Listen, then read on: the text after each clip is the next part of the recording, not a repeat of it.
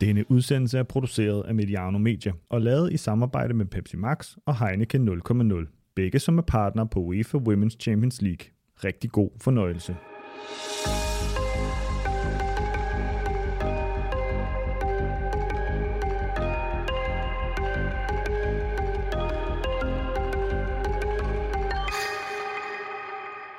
Bayern München, Juventus, Lyon, Paris Saint-Germain, FC Barcelona, Arsenal, Real Madrid og Wolfsburg. Det er nogle af de allerstørste klubber, der kæmper om det fineste klubtrofæ, nemlig Champions League. Og vi er så nået frem til de her meget spændende kvartfinaler. Dem skal vi altså bag op til her i Mediano Q. Velkommen til øh, endnu et afsnit af vores nu øh, faste podcast om øh, kvindefodbold her på Mediano. En øh, podcast, der er mulig at lave på grund af Pepsi Max og Heineken 0,0, der er kommet ombord og er partner på disse udsendelser. Og øh, så bliver udsendelsen jo også det bedre, når jeg har min gæst her med i studiet. Christian, jeg ved godt, det er billige point, men uh, velkommen til dig. Ja, jeg lapper det helt i mig. Tak skal du Du er assistent på uh, landsholdet, altså fast ekspert her på, uh, på vores uh, podcast. Det lugter virkelig af, af Champions League med de her navne og klubber, jeg lige ramset op.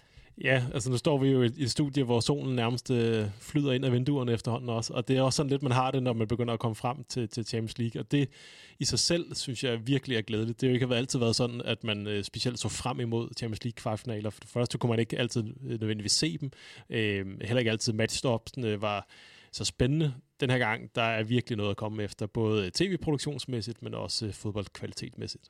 Vi skal jo snakke en masse om uh, de her uh, fire kvartfinaler i Champions League. Du, uh, du skrev lige til mig, inden vi, skulle, uh, vi, vi mødtes her, at uh, det var dit længst, et af de længste manuser, du, uh, du har fået op til en, uh, op til en uh, udsendelse. Så, uh, så I kan godt se frem til en uh, masse detaljeret snak om de, de fire kvartfinaler.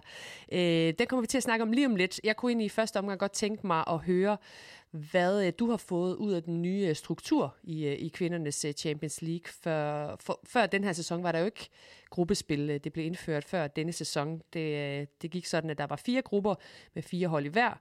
Og der havde vi altså også en dansk klub med HB Køge, der var med i den her dynamik dynamitgruppe med FC Barcelona, Arsenal og, øh, Hoffenheim. Øh, jeg har nyt det her, øh, det her nye Champions League-format, og også på tide, at, at, det, at det kom. Altså, hvad, hvad synes du, gruppespillet har, har givet den her turnering? Det har givet os flere kampe med de gode hold, øh, og det har også gjort, at vi har de øh, gode hold med længere. Altså, de har fået lidt flere chancer for at blive i turneringen. Lad os nu for eksempel sige, at, at Arsenal havde mødt Hoffenheim i en, en kvalturnering, eller en kval, kvalifikations knockout kamp og var røget ud der. Så havde Hoffenheim stadig et godt hold, men så kunne vi have mistet Arsenal efter en runde. Mm. På samme måde, Chelsea ryger ud nu, men vi fik alligevel seks kampe med Chelsea. Øh, så det har givet noget. Det har givet, øh, givet lidt flere kampe med lidt flere hold. Øh, og så har jeg også det svært ved at adskille det fra, at produktionen så også er blevet bedre. Altså det produkt, vi får leveret tv-mæssigt, øh, videomæssigt, er øh, ikke sammenlignet med, hvad der tidligere var. Øh, det ligner rigtig fodbold. Øh, bliver pakket ind som rigtig fodbold, og så får vi også et produkt, som er mere end bare rigtig fodbold. Øhm, hvad, altså har der været spænding nok, synes du, i, i, i grupperne? Nu nævner du jo lige selv, vi fik Chelsea i, øh, i, i seks kampe. Vi havde nok regnet med at få dem i, i lidt flere kampe, men det er vel sådan nok den største historie i gruppespillet. Ja, det er det, og så var Arsenal også tæt på at blive det. Altså, de var tæt på at blive slået ud af Hoffenheim. Øh, det er rigtigt nok, at øh, langt hen ad vejen, så fik vi de hold videre, som vi på forhånd kunne have peget på. Altså, de største favoritter gik videre. Så på den måde, så var der ikke meget spænding. Øh, men det vil der ikke... Altså, for det meste, når vi har gruppekampe med seks, øh, gruppespil med seks kampe, så vil de bedste hold også gå videre. Altså sådan er det bare. Øh, jeg havde ikke forventet, at det ville blive meget tættere. Øh, jeg havde nok håbet på det. Jeg havde håbet på, at Arsenal var tættere på Barcelona for eksempel, øh, end, end de var. Jeg håbede på, at Real Madrid øh, kunne have gjort noget ved Paris Saint-Germain, øh, mere end de nu kunne. Øh, men vi fik den her øh, gruppe med Chelsea og Wolfsburg og Juventus, som, øh, som var meget seværdig. Øh, der er jo ikke andre europæiske turneringer for, for, for kvindeholdene. Altså, der er jo ikke en Europa League eller en, en Conference League, som vi ser det på, på herrene. Altså, det er jo bare bad luck for dem, som ryger ud, ryger ud, og så er det jo også bad luck for dem, som, som ikke kom med. Altså, jeg tænker også, det vil også være fedt at se en eller anden form for Europa League øh, de kommende år, så vi også kommer til at have en anden turnering ved siden af, så det ikke bare er fire grupper med, med, med fire hold, og så ryger halvdelen ud øh, efter en halv sæson.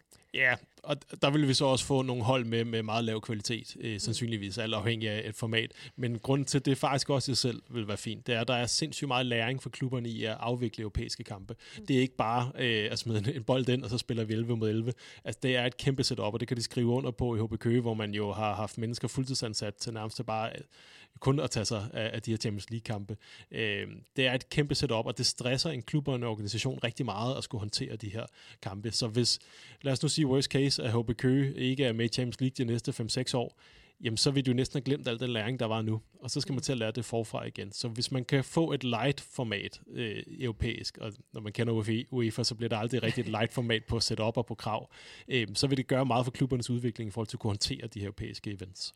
Bare lige i forhold til det der med, vi snakkede om med, med de, de her overraskelser, måske manglende overraskelser. Altså, vi ser jo i, i herrenes gruppespil i både Champions League, men også de andre turneringer, at, at det er sjældent, at de små hold kan gøre noget ved de allerstørste klubber, men det sker jo en gang imellem. Er det endnu mere usandsynligt i kvindefodbold? For det, det oplever jeg, at der, der er bare en, en meget større forskel mellem de allerbedste og faktisk de næstbedste. Ja, jeg har faktisk jeg har tænkt ret meget over det, siden jeg, jeg så, at, at, at du ville, spørge mm. om det. Øhm, og jeg har lidt svært ved at blive enig med mig selv, fordi umiddelbart så vil jeg også sige ja. Mm. Øh, og så har jeg egentlig tænkt længere over, jamen vi, vi ser jo også øh, selvfølgelig forskel på, øh, på øh, ligaerne, på konkurrencerne, men vi ser lidt flere mål i kvindefodbold end i herrefodbold. Øh, og det er jo generelt sådan i sportsgrenen, at desto flere mål, der kommer, desto større sandsynlighed er der også for, at de bedste, de vinder. Øh, der er mindre rum til overraskelse. Så jeg tænker også, at kan der være en forklaring her? Øh, så, så jeg må sige, jeg kan godt, jeg kan godt se hvor du er hen med det. Ja. Øh, og jeg tror også, øh, jeg vil egentlig vil give dig ret i det, at der er større forskel, og vi ser færre af de helt store overraskelser. Men er det ikke også fordi, at det er jo ikke alle lande i Europa, for eksempel, der, der, der investerer i, i kvindefodbold, så der er jo langt fra, fra dem, som virkelig gør det, og de bedste hold, til nogle af de, altså, hvad skal jeg sige, mellembedste, næstbedste. Øh, og så er der jo nok heller ikke lige så mange spillere at tage af, og derfor bliver kommer de bedste spillere til de bedste klubber, og så er det også så, så, så er det måske de tredje bedste, de fjerde bedste, der kommer hen til de andre klubber. Øh, kan det også være en, en del af forklaringen? Ja, så ser vi jo også stadig amatørforhold på den største scene en gang imellem. Så vi, vi vil også kunne se hold, i, der kommer relativt langt i Champions League, ikke i knockout-kampe eller i blandt de bedste i et gruppespil, men som har amatørlignende vilkår. Øh, HB Køge har jo sat noget rigtig, rigtig godt sammen, men der er jo også stadig spillere der, som skal have en hverdag til at fungere på en anden måde, end Barcelona-stjernerne nødvendigvis skal. Øh, så, så der, og det er ikke fordi, jeg forsøger at sige, at HB Køge har amatørlignende forhold overhovedet, men øh, på, på den internationale scene, altså også på landsholdsscenen, ser vi jo også stadig landsholdsspillere, som er amatører. Lige præcis med, med HB Køge, der nu nævner du den øh, selv. Jeg synes, også, jeg synes også lige, vi, øh, vi lige bare lige skal kigge hurtigt på, på deres... Øh, deres gruppespil. Altså, hvordan vil du opsummere øh, deres debut i Champions League? For som jeg nævnte før, det var jo altså noget af en gruppe, de, øh, de kom ind i. Altså FC Barcelona, som er den største favorit til at vinde Champions League igen. Arsenal, som er et af de allerbedste hold i Europa, og så Hoffenheim, der kæmper med, med Bayern og Wolfsburg i, i toppen af den tyske Bundesliga. Vi havde fornøjelsen af at kommentere nogle af kampene på, på deres hjemmebane, og de var jo tættest på at, at tage point mod Hoffenheim, men, men gav også Barcelona kamp til stregen på hjemmebane. Ja, det er jo altså, det er den kamp, der er den første, jeg tænker på, når jeg tænker mm. på HB Køges uh, Champions League-omgang uh, her. Jeg tror, som, uh, som dansker vil man uh, tænke, at det var helt vildt stort, og det er jo nok også gået hurtigere end uh, uh, næsten, end hvad det kunne bære til. Uh, jeg synes, de slap uh, med æren i behold Øh, men det handlede også om at minimere skaderne, og at man så var, var tæt på øh, Hoffenheim-Barcelona, især den her første halvleg mod Barcelona, hvor, hvor Capelli Sport, øh, jeg kan ikke engang huske, om det hedder arena eller stadion, var jo var elektrisk, øh, og Per Rod gik rundt med julelys i øjnene, og, og i pausen tror jeg, han, han fik sagt til os, hvad er der sker, hvad, hvad sker der, hvad sker der? Øh, det, det, var, det var sjovt at opleve. Øh, og vi troede jo også på overraskelsen, og vi troede på magien i det øjeblik. Øh, men, men jeg tror, når vi kommer lidt, lidt, lidt længere væk, end vi er nu, så vil det for HB Køge også stå som øh, tidspunktet, hvor man fik set, hvor langt der var igen. Øh, og det er egentlig positivt ment. Altså, der er masser at bygge på endnu. Når man har haft den eksplosive udvikling, de har haft som klub, blevet danske mestre, øh, som oprykker, øh, blevet dominerende på mange fronter i, i dansk kvindefodbold, så er det fint at blive påmindet om, at der er øh, en udvikling stadig foran kan man godt sige stadigvæk, at det er også en lidt en, en skamplet på dansk fodbold, altså når vi ser på resultaterne, fordi det er jo, sammen med Nordsjælland, er det jo faktisk øh, ja, et af de dårligste resultater i det europæiske gruppespil. Jeg ved godt, igen, jeg snakker om, at det var en meget svær gruppe. De skulle også lige i gang, altså den kamp, de har nede i Hoffenheim, første, første kamp nede i Hoffenheim, der, der er de helt væk, kunne faktisk have tabt nærmest to cifre dernede. Øh, er vi lidt for nogle jubelidioter øh, her, der, der snakker om, at jamen, det var en fantastisk oplevelse, de var tæt på, men, men de får altså ikke nogen point. Nej, øh, hvis man nu ikke er dansk, så tror jeg, man vil se på det her så, øh, på samme måde som Breitebliks øh, færd i, øh, i James League, eller hvad noget andet. Altså et hold, der var klart overmatchet. Øh, skamplet vil jeg ikke kalde det. Øh, jeg vil heller ikke synes, det havde været bedre, om man var røget ud til, øh, til Prag i, øh, i, øh, i kvalifikationen, øh, og så på den måde sluppet øh, med æren i behold, eller der, hvor vi måske havde forventet det. Øh, jeg synes altid, det er fuldt at, øh, at komme op og spille på den aller, allerbedste, øh, største scene. Øh, at man så ikke var bedre, end man var, øh, det synes jeg var forventeligt. Øh, det, var, det her var, hvad vi øh, havde forventet før de kampe der. Øh, og de gjorde vel egentlig langt hen ad vejen det, som de kunne. Vi må se, om de har lært af den her oplevelse øh, til, øh, til den kommende sæson, hvor vi øh, krydser fingre for, at vi får et dansk hold med igen. Så må vi se, om det bliver HB Køge igen, der får mulighed for at kvalificere sig til Champions League. Men nu skal vi altså koncentrere os om denne sæson og de øh, fire kvartfinaler, som, som venter forud. Øh, inden vi begynder at snakke om den, så får du lige en lille hilsen fra vores øh, hovedpartner og sponsor på Champions League. Det er nemlig Pepsi Max. Pepsi Max er ny partner på al indhold om kvindefodbold her på Mediano, og er derudover officiel partner på UEFA Champions League, både på herre- og damesiden. Pepsi Max. Maximum taste, no sugar. Nå, Christian, øh, fire kvartfinaler. De øh, første kampe bliver spillet i morgen øh, tirsdag. Vi optager her mandag middag, og så følger øh, to kampe onsdag aften. Om en uge venter øh, returopgørende. Øh, kvartfinalerne de ser således ud. Bayern München de møder Paris Saint-Germain. Real Madrid mod FC Barcelona, El Clasico også i kvindernes udgave her. Juventus mod Lyon, og så Arsenal mod Wolfsburg. Hvilket af, af disse opgør ser du som det tætteste matchup, og hvorfor? Jeg har egentlig lyst til at vende den om og så sige, at der er kun ét opgør, som ikke er på papiret tæt, og det er Real Madrid-Barcelona, øh, hvor Barcelona er øh, klare, klare favoritter. Øh, vi kan godt forsøge, at, altså man vil også godt kunne sige, at Lyon burde være det mod Juventus, men jeg tror også, det bliver en svær opgave for Lyon. Og de, øh, de to andre opgør ser jeg som øh, stort set øh, 50-50. Vi kan måske finde nogle små nuancer for det ene hold frem for det andet, men jeg synes ikke, det er nok til, at man kan sige, at der er en favorit i de andre opgør. Så jeg vil faktisk hellere sige, at glædeligvis, så synes jeg, at vi har i hvert fald tre øh, opgør over for, øh, foran os, som er meget, meget tætte. Men det er FC Barcelona, der, der er klart største favorit. Altså, hvor stor favorit? Øh, ja, hvor stor favorit. De er klare favoritter, sådan vil jeg sige det. Altså, det vil øh, være en sensation, hvis Real Madrid kommer videre. Ja, men det vil ikke være som hvis HB Køge slog øh, FC Barcelona ud. Øh, og øh, som vi lige talte om det tidligere, så var, øh, var HB Køge jo godt kørende i en halvleg i hvert fald mod Barcelona på et tidspunkt. Det var så også et lidt decimeret Barcelona-hold. Øh, og Barcelona er øh, hen over hele sæsonen skadesplade. Øh, og øh, det, det bliver også spændende at se, om, om de kan fortsætte med at være så suveræne, som de har været. Nu kan de jo så begynde at tage det lidt stille og roligt i deres liga øh, kontra, øh, kontra tidligere. Øh, og Real Madrid har endnu ikke fundet nøglen for alvor. Altså, de har haft et enkelt øh, pokalopgør, mener det var, hvor de var øh, relativt på, ja. øh, tætte. Øh, men altså, så her sidst, da de spillede ligaen, der var de ikke øh, tæt på. Nej. Jamen lad os bare tage fat i det her, i det her opgør Real Madrid mod øh, FC Barcelona. Altså først hjemmekamp på, øh, på Real Madrids øh, lille træningsanlæg, kan vi godt kalde det. Det første opgør bliver spillet øh, i morgen tirsdag 21.00, og så returkampen uge senere på Camp Nou. Øh, ja, FC Barcelona, der fortsætter den her suveræne stil fra, fra sidste sæson, hvor de øh, sikrer sig The Treble og deres første Champions League-trofæ uh, øh, nogensinde. Øh, Christian, du nævner her i sidste uge, der, øh, der gen, genvandt de jo den, det, det spanske mesterskab med, med seks runder igen med en øh, 5-0-sejr på hjemmebane netop mod Real Madrid. En, øh, en fuldstændig vanvittig sæson af FC Barcelona. Hold godt fast. 24 sejre ud af 24 mulige, og en målscore på 130 plus. Altså kun 6 mål indkasseret, og 130 mål scoret i øh, undskyld, 130 mål scoret i 24 kampe. Altså, det er jo, det er jo en forrygt statistik, det her, Christian. Siger det noget om Barcelona, eller siger det noget om ligaen? Siger noget om begge to. Øh, ligaen er ikke så dårlig, som den her statistik øh, viser. Der er hold i den spanske række, der ikke er dygtige nok. Øh, der er for mange hold i rækken. Øh, ja, det er vel det, der er problemet. Ja, der er, der er lidt for mange hold, men, men der er faktisk et rigtig fint felt efter Barcelona, som har tæt opgør med hinanden, hvor, hvor holdene tager point fra hinanden. Øh, og det er for mig øh, tegn på en sund liga, at man ikke bare øh, kan vinde det hele. Og dermed siger jeg så også, at det er usundt, at Barcelona vinder det hele. Og Barcelona er øh, voldsomt dygtig. Altså på kvindesiden. Nu, nu spillede de fint øh, for herrene her mod Real Madrid sidst. Ikke?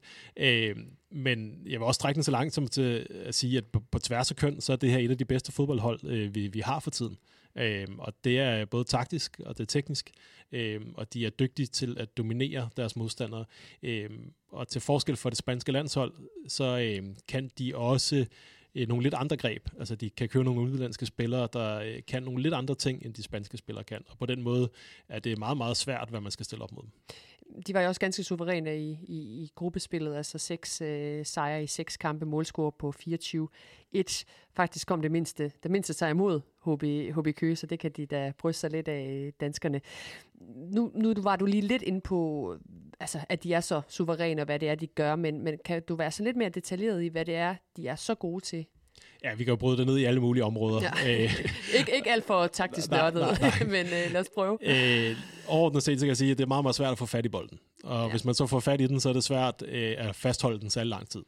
Øh, Barcelona øh, spiller med meget lille risiko, når de bygger spillet op. Øh, de spiller gerne bolden tilbage til keeperen, hvis man løber i et pres, og så øh, skal man altså lokkes helt frem på banen, hvis man skal kunne gå op og bare matche dem mand-mand. Ellers så vil de altid være en spiller i overtal og de bruger rigtig lang tid på det, hvis det er det, der skal til. Hvis de kommer længere frem på banen, så kan de spille lidt mere direkte, har nogle outstanding dribler på forreste øh, linje. Øh, det, man hentede Ligue Martens øh, efter Hollands EM-triumf, var ligesom en game changer for dem i forhold til, hvad de kunne hente til udlandske spillere. men den vigtigste hele det der det er Karoline Graham Hansen, mm. som godt nok ikke altid er til rådighed for dem, men hun kan drible enhver forsvarsspiller en mod en. og det gør, at modstanderne ikke bare kan bakke af, de kan ikke bare parkere bussen, som, øh, som Inters Mourinho gjorde mod, mod Barcelonas herre dengang. Øh, man er nødt til at møde en gang imellem, øh, for ellers så, øh, så dribler hun den ind over målstregen. Øh, så en kombination af alle de her ting, altså man har næsten aldrig bolden, man løber efter den hele tiden, når man så har den, så kommer de i et, et stenhårdt genpres, øh, og det er med rigtig mange spillere.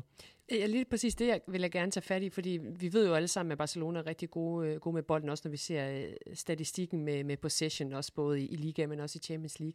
Men det her med, at de er så sindssygt gode, både i presset og, og i genpresset, er jo også noget af det, som, som, som, som, ja, som de er så vanvittigt dygtige til. Og en af de spillere, som er allerdygtigst til det i verden, er jo Bon Marti. Hvor meget betyder hun så ligesom for det der presspil? Jeg, jeg vil egentlig også lige tilføje, at de, øh, de kan rotere rigtig meget på deres positioner. Øh, så øh, så nu, nu er det bedre til spansk, end jeg. Jeg troede, vi skulle sige bon marti, nærmest i, i fransk udtale. Du må meget gerne ret, men jeg tror faktisk, du har ret. øh, det kan godt være, at hun har et, et udgangspunkt centralt, men hun kan rotere med Portalias og, og Guerrero, eller hvordan vi nu skal udtale det, ind på den centrale midtbane. Øh, men de kan også godt rotere med andre spillere, Alamoso for eksempel, eller hvem det nu end er, øh, sådan at de kan udfylde hinandens positioner. Øh, de er, som Morten Olsen vil sige, polyvalente, mange af deres spillere. Øh, Fridolina Rolfø, der kan spille øh, alt fra angriber til venstre bak, mm. nærmest ikke. Øh, Indrid Ingen, som, Indrid Ingen, som kan, kan spille central midtbane, spiller også midterforsvar. Sådan. De kan bruges på mange forskellige måder, og på den, det viser mig egentlig, at de har en god forståelse for systemet. Og når du har det, så ved du også, når du løber i et pres, hvad den bag dig skal gøre. Eller hvis du ender lidt ud af position, øh, så kan du presse ud fra den position, du nu er i. Og det gør, at, at det er svært for modstanderen bare at stå for eksempel i zoneforsvar, eller bare at vide, at der er altid plads hernede bagved. Jeg vil så sige, at øh, de mange gange bliver fanget højt op på banen Barcelona. Og de går rigtig gerne i et højt pres også. Og der tager de enorme chancer. Mm. Øh, og sådan en spiller som Marbi Leon er jo voldsomt afgørende for dem i hele den fase. Øh, men hvis de på et tidspunkt møder en dommer, som, øh, som giver et gult kort efter halvanden minut, fordi at man laver en glidende takling ind i ryggen på en modstander, som de jo gør, altså, og de slipper afsted med, så kan de godt få det svært. Eller hvis de bliver fanget nogle gange i de der med en bagkæde meget højt op, en modstander, der har nogle dygtige spillere i omstillingsspillet. Men det er vel sådan noget, Real Madrid skal kigge efter så? Ja, det er, det er noget, altså som jeg ser det så, øh, hvis vi skal gå ind i, hvad man kan gøre mod Barcelona, eller Ja, hvad er deres svagheder? Ja, hvad man kan gøre mod Spanien, kan man også spørge om. Øh, så ser det, der er sådan nogle arketyper af, af, af løsninger, man kan vælge. Så man kan vælge Mourinho's, vi parkerer bussen, og så har vi en spiller, der løber hurtigere end de andre foran, og vi hætter alt væk ind foran mål. Øh, der, er, der er kvindernes Barcelona lidt anderledes, fordi de har en spiller i Marbellon, der er virkelig dygtig til at løbe alt op derop. Plus, at som jeg sagde før, så har de spillere, der kan nærmest drible den hele vejen ind over stregen. Øh, og de kan også sætte for eksempel Fridolin og Rolfø ind foran, så er det ikke alle hovedstødstøller, man bare vinder. Så man vælge at sige, at vi vil holde bedre fast i bolden, end Barcelona gør. Det kan Real Madrid ikke. Det har de ikke spillerne til endnu. De har rigtig fine spillere. De kan også godt dominere nogle perioder. Øh, da de spiller her sidst, er der også perioder, hvor Real Madrid holder fast i bolden fint. Øh, men de vil, det vil være svært for dem at være bedre til at være Barcelona, end Barcelona er. Øh, og så er der den sidste mulighed, som jeg ser, som er, at man simpelthen går op og trykker dem højt, og man presser højt, og man gør det til den anden mands spil. Det så vi jo blandt andet Køge gøre, øh, faktisk både på hjemmebane og udebane. Ja, og øh, Atletico Madrid har også gjort det den spanske liga mod Barcelona. Øh, Spaniens landshold var udsat for det her i perioder, både mod Tyskland, mm. England og Kanada her sidst, øh, uden at det var øh, højt pres hele kampen igennem. Og der tror jeg på, at der er noget, hvis man kan det der. Øh, og Real Madrid skal jo nok vælge øh, løsninger for alle tre arketyper mm. øh, undervejs i kampen, og det skal være det, der bringer dem tættere på Barcelona bare lige forhold til, hvis vi vil tilbage til Barcelona, det de så også er gode til. Øh, jeg så, at FC Barcelonas uh, træner på herholdet, Xavi, han var ude og udtale, han, uh, han har set kvinderne spille en, en del gange i, i den her sæson, og han lader sig også inspirere af dem rent uh, taktisk og, og spilfilosofisk, fordi uh, iføl, uh, holdet ifølge ham spiller på den her rigtige Barca-måde. Er det også noget, som du lader dig inspirere som, som træner, når du ser, som, når du ser Barcelona spille? Øh, ja, nej. Altså, øh, Barcelona spiller, som de skal, øh, og som de kan. Øh, og de har fundet en måde, der passer øh, til dem og øh, deres hele vejen igennem. Vi, vi kommer ikke til at kunne gøre det samme med, med den spil, det spillermateriale, vi har. Øh, jeg kan godt blive inspireret af, hvor øh, modige de er med deres bagkæde, når de er et højt pres. Øh, jeg kan faktisk også godt blive inspireret af, hvor kyniske de er i forhold til at stoppe modstanderens muligheder. Øh, de laver frispark øh, på alle de rigtige og irriterende tidspunkter. De er i stand til at, øh, at kaste bolden væk, uden at få gul kort. Øh, og på det er den en måde, kunst i sig selv faktisk nogle gange. Det er en kunst i sig selv. Og det er faktisk en måde at spille kampen på. Altså jeg synes, de er dygtige til at øh, være sådan kollektiv afklaret på, hvad er det for en kamp, der er lige nu, og hvordan er vi allermest irriterende for modstanderen lige nu. Ja, så de bliver ikke for pæne. Det har måske været øh, ja, sagen med FC Barcelona tidligere, altså, hvor, hvor de har været lige ved og næsten. Altså, de, de også fantastisk fodbold, da de mødte Wolfsburg i, i semifinalen for nogle, øh, for nogle år siden. Men der var måske ikke lige den her kant, som, som de har fået nu. Det, det er vel også nogle gange de der afgørende procenter, der gør, at man kommer på toppen. Ja, altså en tilførelse af et par udlandske spillere, som bare er afgørende for dem. Altså at Karoline Graham Hansen er der, er en kæmpe forskel øh, sammen med Fridolin Rolfø. Altså det er spillere, som du ikke kan finde i Spanien på samme måde. Du kan godt finde dribler, der er lige så dygtige som Karoline, men de har ikke samme statur, de har ikke samme personlighed, de har ikke samme, øh, sådan, selvom Karoline også er en relativt egoistisk spiller, så har de ikke samme holdfølelse. Du kan godt finde dribler i Spanien, men det er ikke den samme type spiller. Der var nok mange, der undrede sig over, da Barcelona øh, købte Fridolina øh, Rolfødt, ikke fordi hun bragte igennem i Wolfsburg, og også en meget øh, skadespladet spiller, men vi har jo også bare set, når hun sådan når hun rammer det her topniveau, og når hun kan holde sig skadesfri, så er det bare en type, der er fantastisk at have på et hold. Altså, det er jo ren verdensklasse. Ja, ja, og hun passer ind. Altså, det, det er ikke en spiller, hvor du... Øh, altså, hvis man spillede et eller andet computerspil med hende, tror jeg hun ikke, hun har særlig høje stats i, i særlig mange ting. Øh, fordi hendes spidskompetencer er ikke sådan på den måde åbenlyst. Men hun kan lidt af det hele, øh, og så kan hun spille på et hold, og hun kan forstå Øh, et hold, sådan, sådan det ser ud udefra i hvert fald. Og det er meget, meget værdifuldt, når man har så kollektivt baseret et spil, som Barcelona også har. Hvis vi også lige skal kigge lidt mere på, på, på Real Madrid, øh, og det skal vi jo, og det med, med ret stor interesse, fordi vi har jo to danske landsholdsspillere i truppen øh, med Karoline Møller og Sofie Svava. Det bliver jo en, øh, en kæmpe oplevelse for, øh, for dem. Altså første kamp på hjemmebane, men altså det her returopgør på en øh, udsolgt kamp now. Øhm, du har lige været dernede i øh, Madrid og se holdet træne. Jeg kan jo kun forestille mig, at de har, øh, de har sommerfugle i maven, især med den her kamp øh, forud på, på Camp Nou. Ja, øh, de glæder sig selvfølgelig. Øh, de er også godt klar over, at det er en, en stor opgave. Øh, det er også en stor opgave for, for klubben. Øh, det er ikke sjovt at være Real Madrid og være klart underdog mod FC Barcelona, uanset hvilket hold i klubben, øh, og uanset hvilken sportsgren det er, øh, man spiller. Øh, så øh, der var noget nervøsitet i klubben omkring det her, men man, man glæder sig også til det. Ja, lige præcis med den nervøsitet. Øh, vi snakkede lige kort, inden øh, vi, øh, vi satte øh, rekord på den her optagelse. Det her med, det er jo det eneste hold, der ikke skal spille på de store stadions, altså klubbens store stadions, øh, det som herrene normalt spiller på. Ellers er alle andre kvartfinaler altså på de helt store stadions. Øh, og du fik også snakket med nogle mennesker dernede, hvor du fik en, en mulig forklaring på, hvorfor de ikke skal spille på Bernabeu. Ja, altså mellem linjerne siger de, at de kunne sagtens åbne Bernabeu. Øh, og de kunne også øh, sikkert også godt øh, sælge det ud, men øh, i Real Madrid, der præsenterer man ikke noget, man ikke øh, tror vinder. Nej. Øh, og øh, når vi sidder og siger, at det, det er så, så åbenlyst, at Barcelona er favoritter her, så ved man det også godt i Real. Man ved også godt, at man har et par øh, endnu. Øh, selve Real Madrid-holdet er jo kun i gang med sin anden sæson. Så det vil også være utroligt, hvis man allerede nu kunne udfordre det bedste hold i, i verden, eller Europa i hvert fald. Øh, og man præsenterer ikke noget øh, på den store scene i, øh, i kongetrøjen, som, øh, som står til at tabe øh, klart. Øh, og det, det respekterer jeg sådan set. Øh, fordi det er ikke fordi, man siger, at vi vil ikke præsentere det her på sigt. Vi er bare ikke der endnu, hvor vi øh, er et, øh, et reelt Real Madrid-produkt, sådan lidt hårdt sagt. De har nok heller ikke brug for mere ydmygelse efter gårdsdagens El Clasico i, øh, i herrefodbolden, altså Barcelona, der, øh, der med Xavi i spidsen øh, udraderede Real Madrids herhold herrehold på øh, Bernabeu. Christian, hvis vi lige vender tilbage til de to danskere, Svava og, og Møller, altså hvilke roller får de her, de her to spillere i disse to opgaver? Fordi de får jo egentlig fint med spilletid i, i Real Madrid. Ja, øh, og det er også et Real Madrid, der roterer lige nu. Øh, jeg husker, sportsdirektøren øh, dernede siger, at de havde ni kampe i, i den næste måneds tid, eller sådan noget. De har vanvittigt mange kampe lige nu. Øh, og for dem er som klub, vil man selvfølgelig enormt gerne slå Barcelona og gå i en semifinal. Men jeg tror også godt, at man ved, at, at det er Champions League-pladsen i ligaen, som er det altafgørende for dem i år. Altså, de har jo et kæmpe efterslæb fra starten af sæsonen, som de har måttet øh, forsøge at hente ind her resten af sæsonen, og de er lige nu der, hvor at hvis de vinder deres ene udsatte kamp, så vil de ligge blandt de tre bedste hold i Spanien, og dermed være øh, Champions League-kvalificeret. Og det er det, der er målsætningen for dem nu.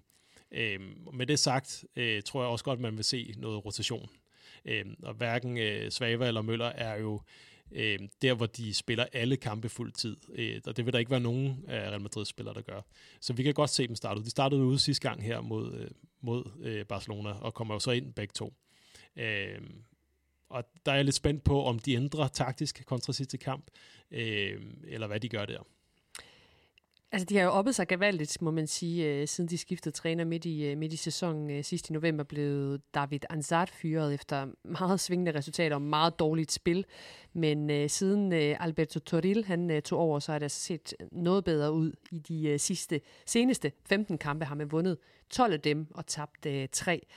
Problemet for Real Madrid er jo så bare, at de tre nederlag de er kommet mod øh, FC Barcelona altså hvis Real Madrid overhovedet skal have en chance for at komme videre, så er det vel en af de der klassiske med, at alle på Madrids hold skal spille på allerhøjeste niveau, og ikke lave for mange personlige fejl, udnytte deres få chancer, mens Barcelona så skal have to dårlige dage lige efter hinanden. Ja, og når man så har tabt 5-0 sidst, så vil, altså, vil det jo være nærmest, at du er 10 at sige, at der faktisk var muligheder i den kamp, men det var der.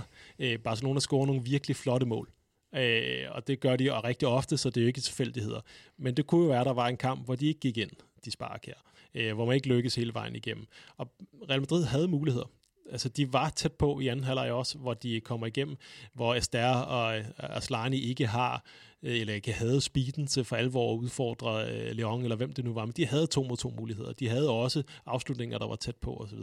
Øh, og går alt det der med dem, så kan de jo stå i en kamp 2, hvor der er noget at spille for. Og det må være det, der er målet. Øh, også for os, der ser med. Vi vil da gerne have, at når der nu kommer et udsolgt øh, gigantisk stadion i Europa, at der så også er en kamp, hvor der er noget på spil. Ja. Men hvis, altså, hvis, der, hvis det skal ske, så skal de her ting jo også øh, gå, gå i hak. Men hvad er succeskriteriet for Real Madrid i de her to kampe? Vi, vi startede med at sige, at det ville jo faktisk være en sensation, hvis de slår Barcelona ud over, over to opgør. Altså, øh, det store succes er jo, at man ikke taber begge opgør. Øh, og om det så er via uafgjort eller via en sejr, øh, det ved jeg ikke. Men man skal nok være tættere på en 5-0. Men man ved også godt, at man er efter dem. Øh, så jeg tror også godt, at hvis taber man 1-0, 2-0, 3-0, vil jeg næsten sige, i de to opgør, øh, så tror jeg øh, tror ikke, man vil være... Øh, det vil ikke være, som hvis herrene havde tabt øh, 3-0 i to kampe, for eksempel. Men det er altså FC Barcelona, der er store, store favoritter i, øh, i de her øh, opgør mod Real Madrid. Lad os gå videre til øh, Juventus mod øh, Lyon, hvor vi også har to øh, danskere i aktion. De to landsholdsspillere, Sofie Junge og øh, Mathilde Lundorf, der begge tønder ud for de øh, italienske mestre. Og vi kan vel forvente en, en, en masse spilletid til de her øh, to spillere. Altså Junge, der er en, en fast del af, af den centrale midtbane, og Lundorf, der også har fået rigtig meget spilletid på den her højre bak. Ja, altså Junge er, er selvskrevet, hvis hun er fit. Øh, hun bliver betragtet som en af de bedste midtbanespillere i Italien, øh, og hun vil spille fra start af, øh, hvis, hun, hvis hun er i stand til det. Øh, Lundorf har været lidt mere ude øh, på det sidste, end hun var tidligere. Øh, og jeg, har ikke, jeg, jeg aner ikke den præcise grund til det, men, øh, men jeg er lidt spændt på at se, om, om hun så kommer til at spille igen nu, hvor vi spiller mod en dygtig modstander. Det synes jeg før har været tendensen, at hun spillede, når, øh, når de spillede mod de bedste. Ja, det har hun jo også gjort i, i gruppespillet, blandt andet ja. mod, mod Chelsea også. Lige præcis. Øh, der er jo, altså de er tre forskellige, der spiller den her højre bak for, for Juventus. Øh, og jeg er spændt på at se, om hun spiller de kampe. Det vil være rigtig, rigtig positivt, hvis hun starter ind i den første. Nu nævner du, at, at hvis Junge er, er helt fit, så, så spiller hun. Er hun ikke det, eller hvordan? Ej, Sofie, øh, hvis man kigger igennem, nu var hun, måtte hun jo melde fra her i sidste landsholdssamling, øh, så der er jo en gang mellem øh, ting. Hun spiller mange kampe, og når man er sådan en spiller, der også bliver brugt hver gang, øh, man kan spille, så bliver man også belastet lidt nogle gange. Øh, men øh, hun har også spillet her igen på det sidste, så det går ud fra, hun er. Det håber vi, at øh, begge danskere de er, de er med i de her, i de her to opgør. Øhm, Juventus de, øh, de, de overrasker måske de fleste med deres øh, præstationer i, øh, i gruppespillet, hvor de på på forhånd var, var underdogs i forhold til at gå videre i gruppen med øh, Chelsea og, og Wolfsburg, som var de helt store favoritter. Altså jeg havde troet, at Chelsea ville tage den første plads, og så Wolfsburg anden, og så, og så kunne uh, Juventus uh, komme på den her tredje plads. Men, uh, men de har altså imponeret stort i, uh, i gruppespillet uh, og sniger sig altså videre på den her anden plads, efter blandt andet en uh, udsejr mod Wolfsburg og en uh, 0-0 ude mod, uh, ude mod Chelsea.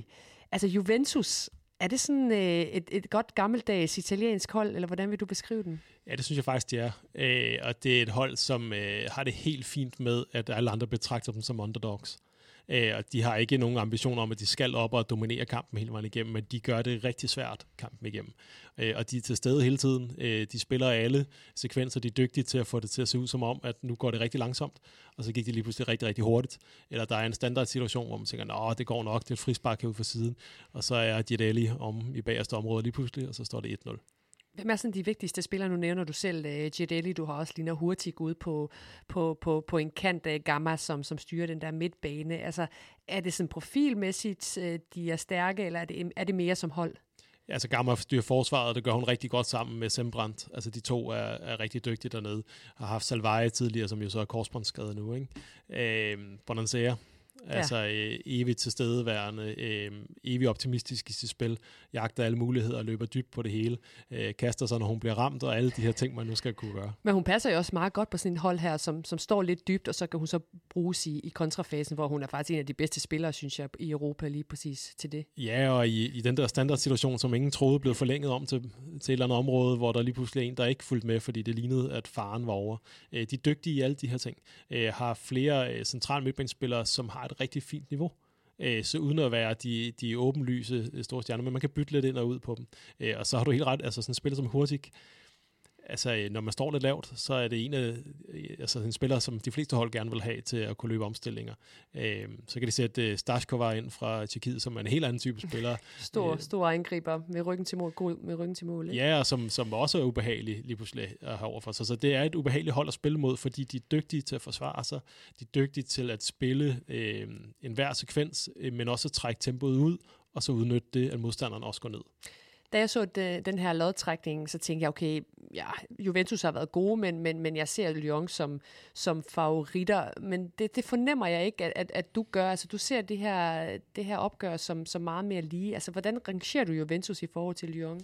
Jeg tror, når jeg stiller sådan op, er det fordi, at på papiret, så burde Lyon være klart videre. Hmm. Altså det er jo det, det bedste øh, øh kvindelige klubhold hen over de sidste 10 år. Det er et væld af verdensklasse spillere. Altså det, det minder jo mange, på mange måder om, øh, om øh, Real Madrids herres øh, øh, hvad, øh, Galacticos hedder de. Altså på mange måder. Det, altså, det, det burde ikke kunne være meget bedre end det her. Men, øh, men Juventus er svært at spille mod. Og Lyon øh, har en fornemmelse af, at ikke klikker helt. Altså det et er, at vi kan se, at der er nogle resultater, der ikke klikker 100%, som man er vant til. Øh, men jeg har en anden fornemmelse af, at det her det bliver sværere, end de tror i Lyon. Ja, Lyon kender vi jo alle som det her øh, uh, succesfuld, mest succesfulde hold i, i kvindefodbold, har vundet den her turnering hele syv gange, senest i, øh, i 2020, og de her syv gange, det er altså en, en, rekord. Det er jo en klub, der, der meget tidligt har, har satset på, på kvindefodbolden, og, og gør det også øh, stadigvæk. Men, men, men du mener ikke helt, at, at de er sådan, de har ramt toppen igen? Altså, hvor, hvor befinder de sig lige nu? Ja, altså, der er jo masser af spillere det her, der har vundet rigtig, rigtig, rigtig meget. Øh, og en gang imellem, så altså, vil det, oplagte, det oplagte vil være at sige, at, at det er svært for dem måske at finde motivationen i, hvad de så skal. Øh, det, det ved jeg ikke, det kunne være et, et bud. Øh, noget andet er, at de, de har også været skadespladet, øh, også på vigtige spillere. Øh, har også, øh, og det er måske mere historisk, har de skiftet mange spillere ofte. Øh, der er det her samarbejde, øh, eller hvad vi skal kalde det, klubejerskab, fællesskab med Moraine i USA, hvor der også øh, cykler spillere frem og tilbage. Øh, og er måske blevet ramt af, at nogle af de andre klubber har øh, arbejdet lidt mere struktureret, øh, har arbejdet med en spillestil, med en spillefilosofi hen over flere år, øh, rekrutteret spillere ud for det, hvor øh, Lyon har været de bedste og haft de bedste spillere. Øh, og det er altid godt, når det ikke længere er nok. Men, men det er jo meget fint, det med, du siger med Galacticos, altså i forhold til sammenligning med, med, med Real Madrid's store hold i, i starten af, af nullerne. Det har jo været Galacticos i, i kvindefodbold, og det er det jo så stadigvæk også. Altså det er jo en, en klub og et hold, som, som gerne vil have de største stjerner, men det er ikke været fordi, at de bare har haft en spillestil, som, som FC Barcelona har i dag. Altså er det også noget af det, som, som, som de mangler for at udfordre de, de allerbedste lige nu her, den måde, som kvindefodbolden har, har udviklet sig på? Ja, det synes jeg afgjort. Øh, og vi, altså, vi er jo helt derovre, hvor bad du mig om at, at, at nævne et hold af de 11 bedste spillere i verden, altså så kunne jeg godt komme til at nævne ni af dem fra Lyon. Altså det, vi er jo, vi er jo sådan noget, øh, altså så det er ekstremt, hvad der er. Men, men øh, vi talte jo også lidt om det sidste gang i, i forbindelse med Sine Brun, og han skiftede til, til United, at, at hun oplevede, at der var mere taktisk øh, setup i United, end det var i Lyon. Øhm, og hvis vi tager det med ind her, så ja, der er måske noget, der tyder på, at Lyon øh, har noget der at gå på, og derfor er det også fint for dem, at de ikke bare vinder alt. De har også har været igennem et trænerskifte og så videre. Ikke? Øhm, der, er, der er lidt at gå på. Nu nævner du jo Signe Brun, og en af grundene til, at hun tog til, til Manchester United på det her lejeophold her i foråret, er jo på grund af, at Ada Hegerberg, hun er kommet tilbage fra sin øh, uh, længevarende knæskade. Altså hun er jo en af de her Galacticos og har været der i, i, i rigtig lang tid. Hvilken betydning har det for, for dem, at hun er tilbage i forhold til de her, de her tætte kampe? Det siger måske sig selv, men, men prøv, prøv at uddybe det alligevel. Ja, jeg, jeg, jeg kan ikke finde ud af med mig selv, om, øh, om det er for provokerende at sige, at det er faktisk en hemsko for dem. Okay. At det er sådan lidt bagudskuende. Øh, jeg tror egentlig, at det er sådan en trang til at prøve at være lidt provokerende, ikke? Øh, fordi det er så oplagt, at det vil være fantastisk, at hun kommer tilbage. Hun er talisman for klubben, hun er klubbens største spiller, hun har scoret et hav af mål. Øh, men jeg ved ikke, om hun er den spiller, øh, der skal gøre det for dem længere. Om de kan dominere modstanderne i så høj grad, at hun bliver lige så afgørende, som hun var tidligere. Jeg er med på, at hun stadig scoret mål, øh, men jeg synes, hun har scoret mål, siden hun kom tilbage i kampe, der var afgjort mm. langt hen ad vejen. Øh, jeg er med på, at hun laver også score mod Paris Saint-Germain, men det er lige efter Paris har haft det her skandaløse øh, forløb, og har et rødt kort, og de ender med at vinde 6-1, og hun scorer de to sidste mål. Ellers så er det sådan ikke i de helt store kampe endnu, og derfor er jeg også spændt på at se hende nu. Jeg er spændt på at se, hvor langt hun har nået. Om hun kan være afgørende, som hun tidligere var på det her stadie af, af sæsonen. Øh, det, det, det synes jeg ikke er besvaret, det spørgsmål. Det glæder vi os øh, enormt meget til at se. Det er dejligt, du er lidt øh, provokerende, øh, Christian. Det, det vil vi da meget gerne have i det her, i det her, øh, den her lille podcast. Du får lige lov til at sætte nogle procenter på i det her matchup mellem Juventus og, og Lyon. Altså, er det 50-50, eller giver du alligevel Lyon øh, en lille favoritværdighed? Nej, nej, nu spiller jeg jo fuld øh, backup-plade, ikke? Øh, og siger øh, sådan en eller anden stil med 60-40 til Lyon. Øh, og, og hvis øh, Juventus så vinder, så har jeg jo forsagt den, men jeg har også forsagt, at Lyon vinder, ikke? Sådan skal det være. Inden vi snakker om de to sidste opgør i Champions League kvartfinalerne, to opgør, som, øh, ja, som nok er dem, øh, jeg ser frem til som de mest lige, så får du også lige en øh, lille hilsen fra vores anden partner, Heineken 0 0,0. Heineken 0,0 er officiel partner på UEFA Champions League, både på herre- og damesiden, og vores faste partner på al indhold om international fodbold her på Mediano. Husk, at du med Heineken 0,0 kan både køre hjem og være frisk på jobbet næste dag. Fortsat god fornøjelse. To kampe øh, tilbage, som vi skal have kigget på, øh, Christian. Øh, en af dem er Bayern München mod Paris Saint-Germain. Første kamp bliver spillet 18.45 tirsdag aften i München, og det er altså på Allianz Arena.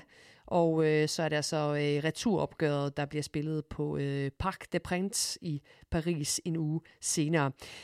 Paris Saint-Germain, som øh, kommer ind til den her kvartfinale med, med, med stor selvtillid, de vandt deres øh, gruppe suveræn med 18 point af 18 mulige, 25-0 i, øh, i målscore, og dermed øh, ja, faktisk mere suveræne end Barcelona i, øh, i deres gruppe. Dog skal det nævnes, at øh, PSG's gruppe nok var et af de nemmere, udover Real Madrid, så mødte PSG også islandske Breidablik og ukrainske, øh, jeg, skal, jeg skal lige prøve at udtale det, Zitloblut, jeg tror, sådan lidt hen ad vejen har jeg ramt det rigtigt, øh, som de også mødte i, øh, i gruppespillet. Bayern kom videre på andenpladsen, øh, lige hælende på gruppevinderne fra Lyon i en af de andre grupper. Det øh, lykkedes faktisk for Bayern at vinde på hjemmebane mod Lyon, mens det blev til et smalt nederlag på udbane mod franskmændene. Det er to klubber og, og hold, som er sådan forholdsvis nye i toppen europæisk øh, kvindefodbold. Øh, Bayern har dog snuset mere og mere til toppen af Europa de seneste 6-7 øh, år. Deres bedste resultat det var øh, semifinalen i, i 2019 øh, mod Barcelona, og så også sidste år mod øh, Chelsea. Men øh, det er altså to klubber, der de øh, seneste år har sat sig mere og mere på kvindeholdet. Hvem af dem, hvem af dem er kommet længst på kort tid? Ja, jeg synes, at Paris Saint-Germain kom en anelse længere, øh, og det er egentlig kun fordi, at de sidste år var, var gode nok til at vinde det hele. Øh, og også vinder selvfølgelig det franske mesterskab. Men det er ikke meget. Øh, øh, München er, er tæt på. Bayern München er et rigtig, rigtig fint mandskab. Øh, er også bedre i år, end, øh, end jeg egentlig havde troet, de ville være. Øh, men øh, hvis vi skal vælge en af de to, så vælger jeg Paris Saint-Germain. Øh, Bayern, som har, som har taget nogle store skridt i, i de seneste sæsoner, du nævner det, du nævner det selv, både i, i Bundesligaen og i, øh, og i Europa, altså i, i 2020 rådte ud til, til Lyon i, i kvartfinalen, og så sidste sæson øh, var det så semifinalen, der var sidste stop, da, da Chelsea slog øh, tyskerne 6-3 samlet. Øhm, føler du, at de har rykket sig nok til, at de nu kan slå Paris Saint-Germain over to kampe? Ja, det gør jeg. Øh, men det er egentlig også, fordi jeg synes, Paris Saint-Germain er gået en anelse ned. Øh, vi er stadig op på, øh, på europæisk topklasse, men øh, jeg synes faktisk, de var, var, var bedre sidste år. Jeg synes også, de havde lidt flere muligheder øh, fra bænken af sidste år. Øh, der var også en bedre stemning omkring projektet øh, langt hen ad vejen sidste år. Øh, Bayern München øh, lægger på, jeg kan gå, altså sådan en signing som Kumagai for eksempel, er en fremragende øh, samling, øh, signing for dem, øh, og har tilført dem noget. Øh, nogle dygtige øh, tyske spillere, øh, rundt om, rundt om hende øh, længere foran øh, især også. Ikke? Øh, de, øh, de vil være tættere på, på i Saint-Germain, end jeg også tror, Paris Saint-Germain øh, havde håbet på.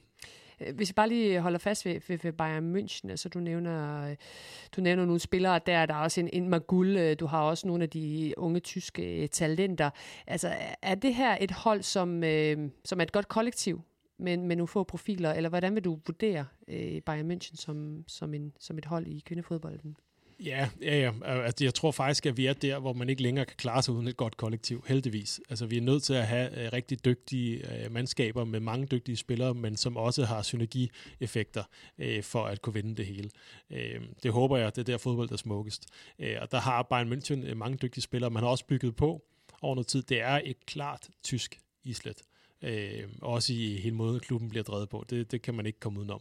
Øh, men de vil øh, hvis de for, formår at dem op for, for Paris Saint-Germains øh, dygtige, dygtige offensivspillere, Katoto, Diani osv., øh, hvis de formår at stikke dem på deres individuelle kvaliteter, så har de selv noget den anden vej, øh, hvor de vil være, øh, være, være dygtigere end Paris' forsvar. Det er jo også lykkedes for dem at, at få nogle, nogle af de unge tyske talenter til, til, til klubben. Altså det virker også som om, det er en, en ny strategi, at de også gerne vil øh, ja, animere til, at de gerne vil øh, være i det her tyske, tyske, tyskernes hold, altså som de også er i, øh, i herrefodbolden.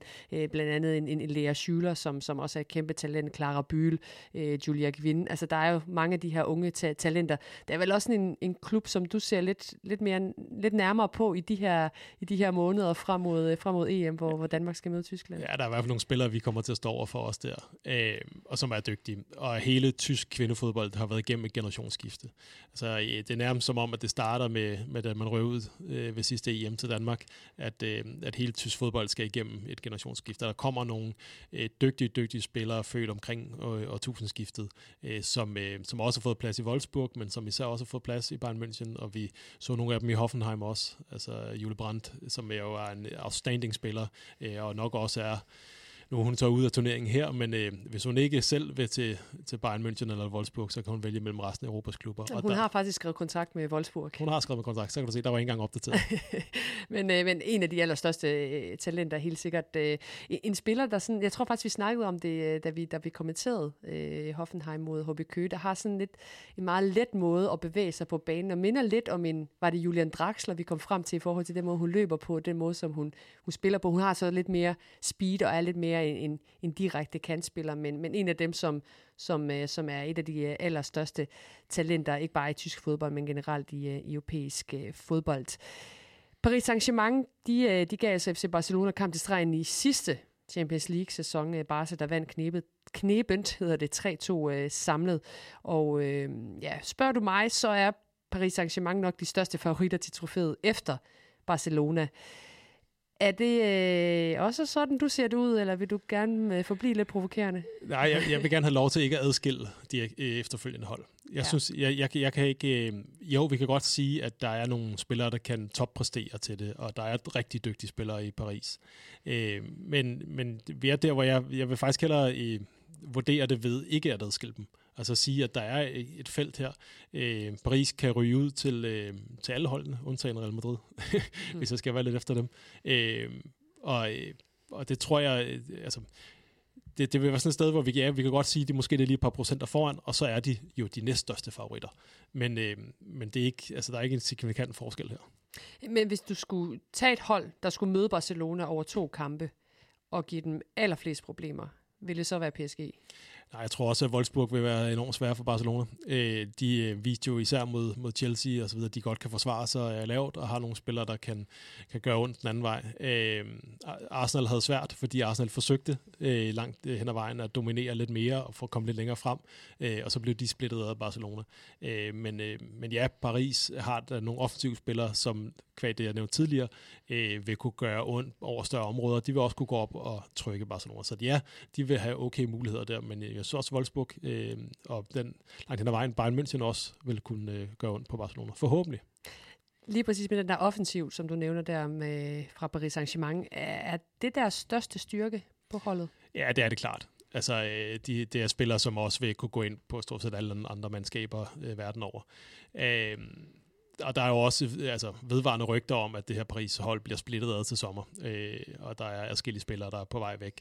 Øh, og det er også derfor, jeg har sådan lidt, jeg ved ikke helt, hvor de er henne nu kontra sidste år. Øh, bliver det sådan en, en, en, en sidste tur med klikken, eller bliver det, vi er alle sammen på vej videre? Øh, og er der overhovedet hold i rygterne? Det, det er jo heller ikke til. Der kan man jo godt sammenligne det også med, med herreholdet Paris øh, Saint-Germain. Altså, der går jo også mange, mange rygter om, at øh, alle de store stjerner er på vej væk øh, til, øh, til sommer, og de kan altså ikke lykkes øh, med at vinde øh, Champions League i den her sæson. De rører sig ud til øh, Real Madrid. Men kvindeholdet har altså stadigvæk muligheden at skal møde Bayern München i første omgang i to opgør. Bayern eller PSG, hvem går videre? Jeg tror, Bayern München går videre. Det får vi at se, når vi, øh, når vi optager til, øh, til næste måned. Øh, inden vi slutter den her podcast, så skal vi altså også lige igennem den den sidste kvartfinale kamp, som også er en spændende en slags, og måske det opgør, som jeg forventer bliver det tætteste over to kampe, det er nemlig Arsenal mod Wolfsburg. Arsenal kom videre som øh, ja, nummer to efter FC Barcelona, mens Wolfsburg gav os sin, øh, en vild kamp i, i sidste runde, da de slog Chelsea hele 4-0 på, på hjemmebane. Chelsea, der, der faktisk kunne have tabt med, med, med to mål og alligevel går videre, men det, det kunne nærmest aldrig på tale i det opgør, hvor der stod Wolfsburg på det hele. Nu har øh, Wolfsburg jo vist, at de kan slå et engelsk, hold, øh, engelsk tophold ud af Christian, så nu venter øh, det næste bare i køen. Øh, ja, hvem er favoritter i det her opgør? Eller er der overhovedet nogen, hvis, hvis jeg spørger på samme måde igen? Nej, det, altså, vi er, vi er tætte igen her. Øh, langt hen ad vejen, så bliver man lokket til at sige Arsenal fordi mm. at Women's Super League er mere promoveret. Øh, de er i gang med at forsøge at gøre sig til samme sted, som, øh, som Premier League er for herrene. Øh, og der er mange dygtige spillere i Arsenal, øh, og man, man, man ser mere til dem, end man gør øh, trods alt til, til den tyske Bundesliga og til Wolfsburg, som har flere tyske spillere, som snakker tysk til hinanden og tysk ud til, og det er nemmere tilgængeligt at komme ind på Arsenal. Så man, man, man får en ledelse til at, at tage dem som favoritter, men det er et godt Wolfsburg-hold det her, og man skal jo have med i, altså trods alt også er med i, i ligningen, at øh, da de vinder 400 over Chelsea, der er det jo et Chelsea-mandskab, der er voldsomt corona-ramt. Øh, ikke nødvendigvis på spillere i karantæne, men også i hele setup omkring, og efterfølgende ved jeg også fik, fik flere positive test øh, omkring den rejse der. Øh, så det var, øh, jeg tror, at Hayes sagde, at hun ikke kunne genkende sit hold, og og øh, det, det stussede jeg lidt over først, men, men jeg tror, jeg forstår mere og mere, hvad hun egentlig i virkeligheden mente det, i forhold til det opgør der. Jeg kan godt tænke mig at snakke lidt mere om europæisk øh, erfaring i forhold til, ja, ikke kun de her to kampe, men, men, men generelt. Øhm, Arsenal har vundet turneringen øh, i 2007, som det eneste engelske øh, hold, det bryster de sig øh, stadig rigtig meget af. Men øh, det er først de seneste år, de kommer tilbage på allerhøjeste niveau på, på europæisk øh, plan. Øhm, altså man kan sige, at fodbold og konkurrencen var også en anden tilbage i, i 2007. Der er sket meget siden der har Wolfsburg trods alt været øh, ret mange år på, det, på, på den absolute, på den absolute scene, på den største scene, og med flere finaler til følge. Fem finaler og to øh, Champions League-trofæer. Øh, altså, kan det godt blive en fordel i de her øh, opgør, at, at man har den her store europæiske erfaring, eller giver det for meget betydning? Det kommer jo an på, hvor, hvordan den erfaring ligesom er læret. Øh, hvis, den, hvis den er læret i mennesker, der ikke længere er der, så giver jeg ikke så meget for den. Øh, men, øh, men hvordan er erfaringen ligesom overleveret, og hvordan er den gemt i klubben, og hvor mange mennesker er der tilbage der, så vil jeg også sige, at altså, europæisk kvindefodbold er i gang med et gearskifte, hvor at, øh, det, du øh, gjorde for fem år siden, ikke længere kan bruges i dag. Øh, så man er nødt til at øh, kontinuerligt lige nu være til stede på øverste scene, slutrunder, Champions League, mesterskab osv., for at kunne bruge den erfaring til noget. Du kan ikke længere sige, at vi var der for 5, 6, 7 år siden. Det er, øh, det er et andet setup i dag. Det er en anden kvalitet. Øh, væksten øh, i kvalitet er så eksplosiv, at det, det er ikke det samme, som det var for øh, hvad er det, over 10 år siden, der Arsenal vandt. Øh, Wolfsburg generelt har jeg faktisk meget, meget spændt på i den her sæson, efter de skiftede uh, træner. Stefan Lærk, de sagde farvel til efter flere uh, succesfulde sæsoner. Afløseren uh, Tommy Struth, han er, han er så kommet uh, ind. De har så også sagt farvel til en, uh, en del profiler. Først uh, Pernille Harder midt i sæsonen, og derefter Fridolina Rolfø, en Ingrid Engen, Lena Gøsling, der har, der har stoppet karrieren. Og så er de så døjet med masser af skader til store profiler, blandt andet til Eva Pajor og Alexander Pop, Pop, der netop, netop er kommet tilbage efter en, en drilsk knæskade. Øhm, de har jo godt selv vidst, at de har været i sådan en overgangssæson med, med ustabile resultater til følge. Og sådan var det også i, øh, i store dele af, af efteråret. Men, øh, men de er altså kommet flot tilbage, synes jeg. De er blevet meget mere stabile, og de er med i, øh, i alle turneringer øh, nu her. Er Wolfsburg lige så gode, som de plejer at være, eller er det, er det et nyt hold, eller er de lidt decimeret? Hvordan, hvordan øh, ja, de er, tænker de er, de er lidt decimeret, men de, de er stærke på en anden måde nu. De er i stand til lidt flere forskellige ting, hvor de før var ekstremt bolddominerende, øh, også i den tyske liga, og virkelig øh, overfald til modstandere. Det var nærmest øh, på den her ene chance, det ene kontrolløb, som modstanderen fik, at de skulle håbe på noget som helst. Øh, der er det anderledes nu, øh, og især også europæisk for dem. Det er et hold, der har fået et lidt mere hollandsk islet, øh, selvfølgelig også hollandske øh, øh, trænererfaring, øh, og et par, par hollandske spillere mere ind omkring holdet. Øh, de, er, øh, de er bedre til at stå lidt længere tilbage på banen. De er ikke lige så... Øh, overfaldsagtige, som det var før, i forhold til mængden af mål og mængden af chancer. Det er stadig et rigtig, rigtig godt mandskab. Og så har de så også fået en Alexander Pop øh, tilbage, altså en af dem, der har vundet så meget med øh, Wolfsburg, øh, og også øh, anfører på, på holdet i nogle sæsoner. Øh, hvor vigtigt er det for dem, at hun er tilbage i forhold til til det her med, jeg, jeg, jeg hæfter mig lidt igen ved den her europæiske erfaring, fordi hun er lige præcis sådan en, man kan, man kan tage frem. Ja, jeg tror, hun har været ude for længe til, at hun bør være afgørende nu allerede. Øh, det, øhm, det bør ikke være sådan, at hun kan bare gå ind og være en game changer. Det synes jeg heller ikke altid, hun var før. Altså i virkeligheden var hun en spiller, man øh, kunne glemme spillet, og lige pludselig scorede hun til 1-0. Øh, og hun kunne spille mange forskellige positioner, som sådan trænerfagligt ikke rigtig gav mening. Øh, men det kom hun, lykkedes hun alligevel på en eller anden måde med. Øh, så der er også noget talisman-effekt her, udover der selvfølgelig er rutine, erfaring og også kvalitet. Men øh, jeg er spændt på at se, om, øh, om tiden løber fra hende nu, eller om hun kan øh, træde ind og være afgørende igen. Altså fordi hun er en, en anden type spiller i forhold til den moderne måde at spille på, eller hvad tænker ja, du? hun er ældre også, og spillet er jo, altså hvis vi, vi går ind og kigger på nogle af, af de målinger, øh, FIFA for eksempel gør fra VM til VM, så ser vi jo, øh, jeg mener de sidste to VM, øh, mellem, øh, målperioden mellem de sidste to VM, der er mængden af højintens arbejde steget med sådan noget, en tredjedel fra VM til VM. Okay. Og ja. de spillere, som ikke er så dynamiske, er mere stillestående, er mere, de vil have det svært i den udvikling. Øh, og kan hun træde ind nu og være, øh, være lige så afgørende, når spillet går hurtigere og hurtigere, og det gør det i kvindefodbolden. Ja, det er jo faktisk noget af et emne, vi, vi vil gerne vil snakke om på, på et andet tidspunkt i, i de her øh, udsendelser. Vi ser det jo også i herrefodbolden. Der skal man jo også være dynamisk for at være med på topniveau, men vi ser det i den grad også i, øh, i kvindefodbolden. Øh, Christian, øh, inden vi lige lukker ned, vi skal også lige snakke lidt om Arsenal. Øh, de, øh, de har jo øh, haft den svenske træner, Jonas Eidevall, som, som cheftræner i, i en periode, og han har jo ændret en del på det her hold under den tidligere træner Joe Montemurro, var, var Arsenal kendt som et, et possession-hold med, med stort P. Altså, de spillede rigtig fint uh, fodbold, men i de store kampe, så manglede man altså lige kynismen, både i ligaen og i, uh, i Europa. Eidevall, han er sådan gået lidt mere væk fra possession og er kommet ind med lidt den tyske skole, vil jeg kalde det, med, med højt pres, genpres og mange flere af de her intense løb, som vi lige netop uh, snakkede om. Hva, hvad har det generelt gjort ved, ved Arsenal? Altså langt hen ad vejen, så forsøgte han jo egentlig at gøre det, øh, som han gjorde i slutperioden med Rosengård. Altså hvor han øh, forsøgte, at man stadig bygger op øh, ned bagfra, men når man finder den rette vendte spiller, så spiller man direkte, eller hvis man råber bolden lidt højt på banen, så spiller man direkte derfra og har, har løbere øh, derfra. Jamen, I første omgang så gjorde det, det var Arsenal, at de kunne vinde over Chelsea. Ja. øh, fordi Chelsea gerne ville øh, dominere kampen, og øh, ikke var vant til, at Arsenal på samme måde hele tiden bare holdt fast i den. Og lige pludselig så kunne de have bolden lidt mere Chelsea, end de var vant til, så det forsøgte de, og så var Arsenal stærke i nogle omstillinger. Øh, det har også gjort, at de sådan midtvejs i sæsonen begyndte at få lidt flere problemer, fordi de ikke var øh, lige så meget i stand til bare at dominere de andre hold, som de har været tidligere. Øh, så øh, forhåbentlig øh, for Jonas og for Arsenal, så vil det på lang sigt gøre, at de har flere redskaber i deres værktøjskasse. De kan justere og finde frem mod lige netop den modstander, de skal. Øh, men de skal samtidig også holde fast i noget, der er deres DNA. Øh, og den, det mangler stadig 100% at se, hvad han egentlig helst vil. Altså i forhold til lidt den gamle Arsenal-måde at spille på, og det nye, som han er kommet med. Altså sådan, han vil måske begge dele for meget, eller hvordan? Ja, og øh, måske han også for nysgerrig på alle mulige ting. Det ved jeg ikke. Så godt kender jeg ham ikke, selvom jeg, det er trods alt en af de trænere, der har været lidt tættere på. Øh, jeg, også sådan mandskabsmæssigt, altså der er jo blevet hentet voldsomt mange spillere til Arsenal, og med rigtig, rigtig høj kvalitet.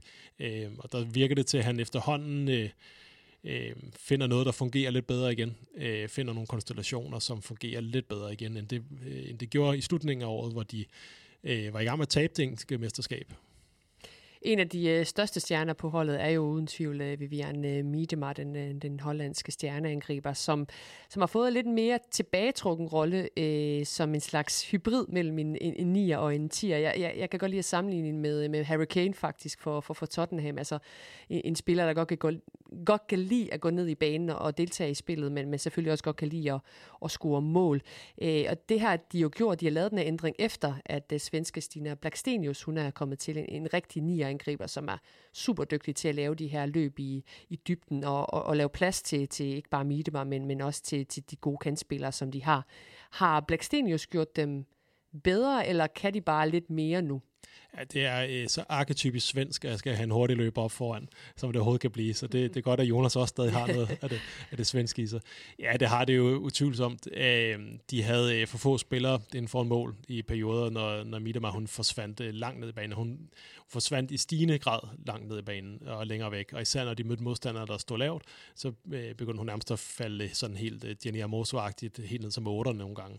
Øh, og det, det synes jeg ikke klædte hende nødvendigvis. Nu har hun fået et udgangspunkt lidt længere tilbage, og hun har jo et... Øh, hun har altid været en angriber, som scorede ekstremt mange mål, og så når man øh, hører den udtalelse, så vil hun egentlig helst lægge op. Ja.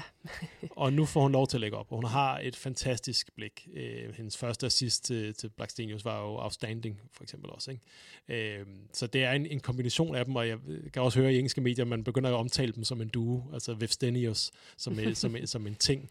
Øh, og deres samarbejde kan blive, blive godt. Og der er øh, Blackstenius, altså en en ubehagelig angriber, spiller over for fysisk stærk, men samtidig hurtig.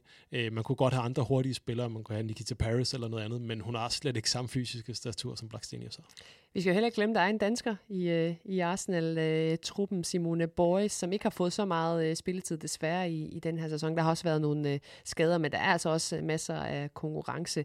Kan vi forvente, at hun får nogle minutter i de her opgør?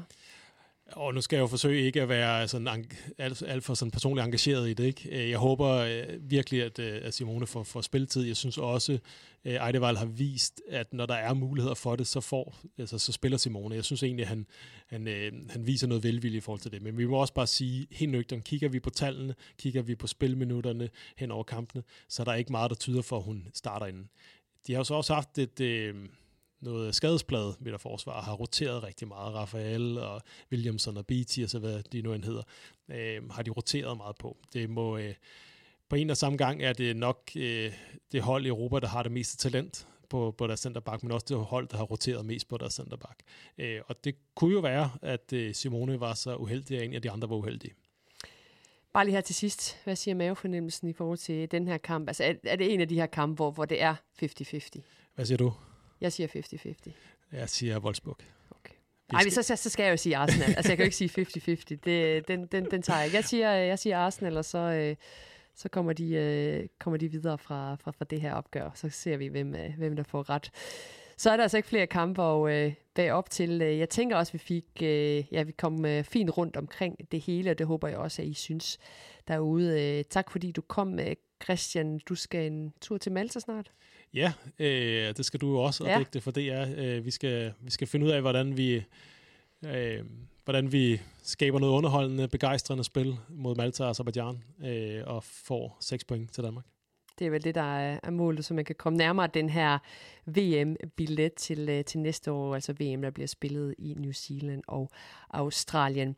Og øh, så skal vi også lige øh, selvfølgelig slå et slag for, at, de, øh, at den danske liga starter øh, i den her uge, og det med en brav af en kamp på fredag, når mesterne fra, fra HB Køge tager imod Brøndby IF på hjemmebane, en kamp du kan se på Viaplay. Jeg kan også lige få med, at vi i weekenden øh, fik sat navn på de to hold, der skal mødes i pokalfinalen næste måned. Øh, næste måned igen, undskyld, de forsvarende mestre fra FC Thy, Tiste Q har atter kvalificeret sig til en øh, finale ganske imponerende. De slog øh, FC Nordsjælland over to kampe. De skal så møde Fortuna Jøring der efter to tætte opgør mod AGF også sikrer sig en finalebillet. Vi kommer naturligvis til at snakke mere om øh, dansk fodbold i de her udsendelser, og må ikke vi allerede gør det i næste afsnit. Indtil da, have det godt derude. Mit navn er Anela Mominovic. Vi lyttes ved. Udsendelsen, du lige har hørt, var produceret af Mediano Media og lavet i et samarbejde med Pepsi Max og Heineken 0,0, begge som er partner på UEFA Women's Champions League. Tusind tak, fordi du lyttede med.